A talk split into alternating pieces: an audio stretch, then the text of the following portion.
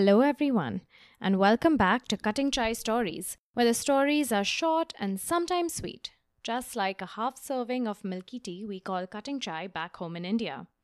I'm your host, Jayati Vora, and I want to know how are you feeling today? How has this last month been for you? Did you celebrate Diwali or Thanksgiving? Did you spend it with family? And have you recovered yet from that monster episode I put out last week? I hope you found it useful because I know I'm going to be saving all the notes I took from it. One thing I did after my interview with Zahir Jan Muhammad was to think about how business owners could use those personal storytelling tips he gave when it comes to writing content. I compiled it into a PDF for you with examples that you can download, and I'll put the link in the show notes. But I thought some of them were so valuable that I had to share them here in this episode. So I picked three of them to share with you.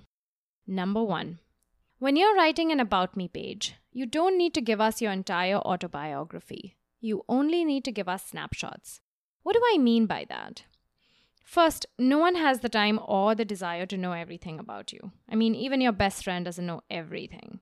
So you need to limit what's on there, and that's just common sense. Keeping it short is a kindness to the reader and also makes it more likely that they get to the end.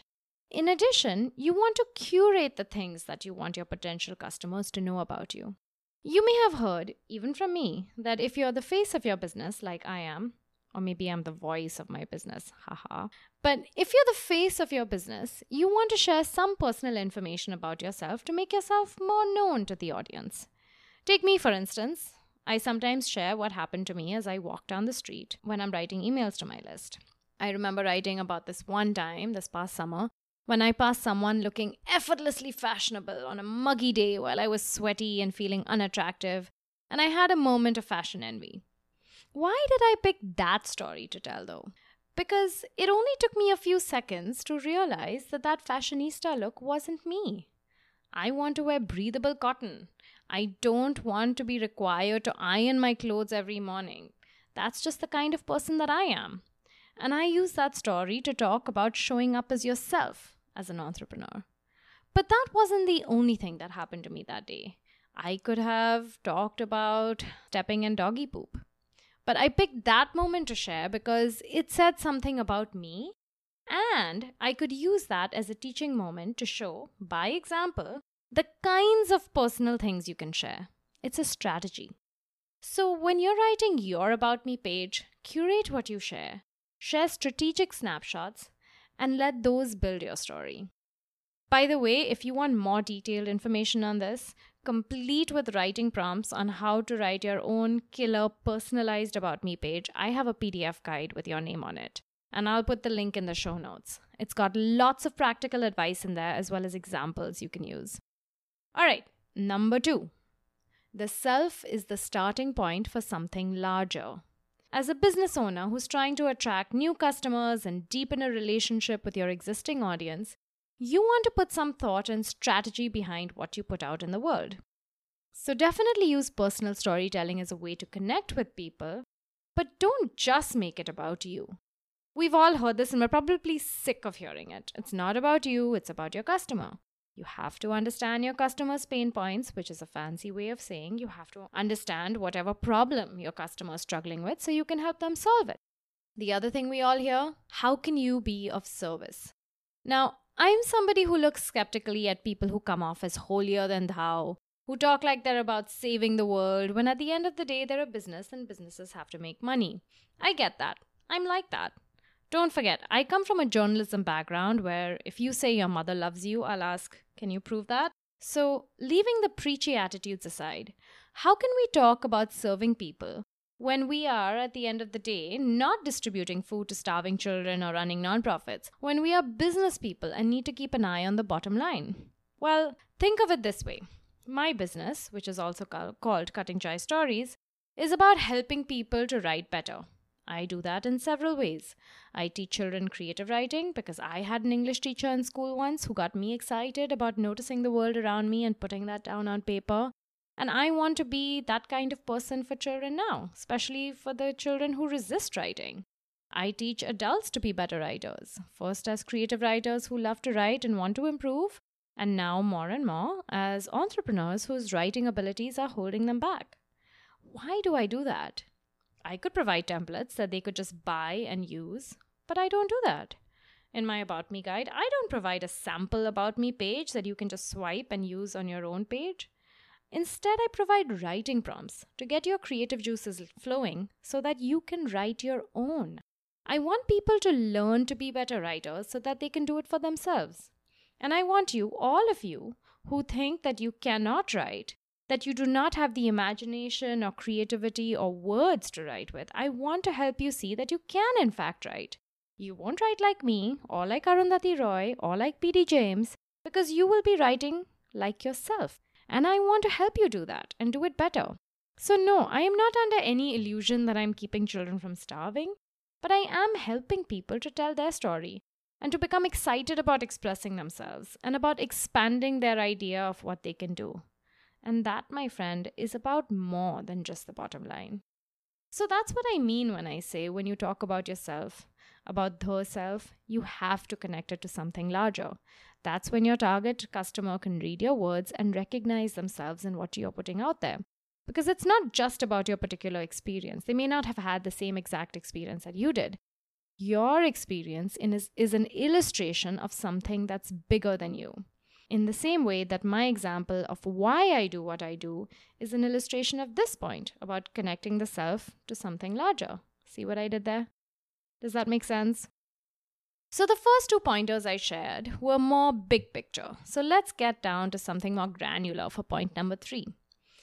Number three is simple make sure you are anchoring your stories with specific details.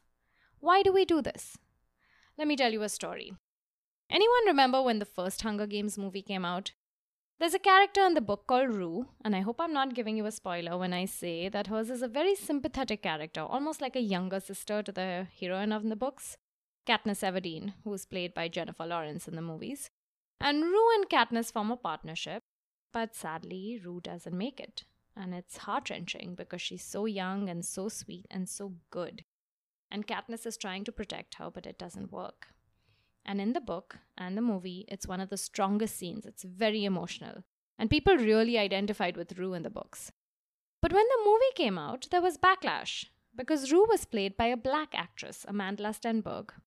And it was ugly and racist because some fans were ex- upset because they had pictured her, when they were reading the books, they had pictured her as white and when it happened, I actually went back to the book and read all the passages about Rue to see if there was any indication about her race, and there wasn't. There was nothing.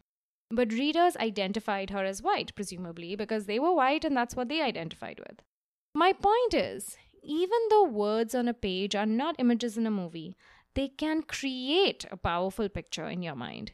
Some of that comes from whatever baggage or experience your reader has, but some of that comes from your choices as the writer. And we want to create a picture in readers' minds because when we do that, when we evoke visuals, that's when our writing sticks. That's when people remember what we said or wrote.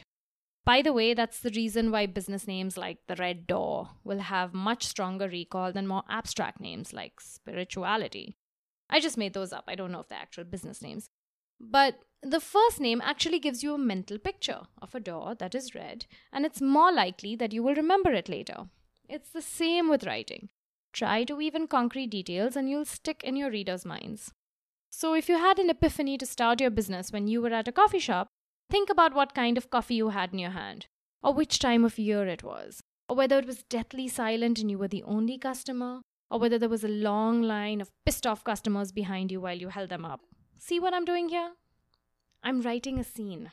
I'm creating a visual in your head. So do that, and your writing will improve. By the way, this is a great tip for better writing in general, not just writing for your business. All right, that's all the time we have for today, and that's just a fraction of the tips in that PDF guide I made for you, which is free, by the way. Doesn't cost any money. You don't lose anything by signing up for it. And if you sign up, you'll get lots more tips just like the ones in this episode, and you'll see them in action in my emails, and you'll never miss a podcast episode again. so go sign up. Okay, now for your writing prompt Write me a scene. Use no more than a 100 words, but make sure you use concrete details. Give me a mental picture. make me feel like I'm right there with you. It can be a scene of your choice. It could be what you were doing yesterday, or it could be the moment you knew you wanted to start a business and this was what it was going to be. As always, if you write something and feel like sharing it with me, you can do so in my Facebook group, also called Cutting Chai Stories, or share it on Instagram and tag me at Jayati Vora or at Cutting Chai Stories, or you can email it to me at cuttingchaistories at gmail.com. And if you like this episode, if you found it helpful, if you're going to use any of the strategies I shared with you today, would you please share it with a friend or two? It helps grow the community, and I can reach way more people that way when it comes to helping them improve their writing skills. All right, that's it from me. See you next Thursday.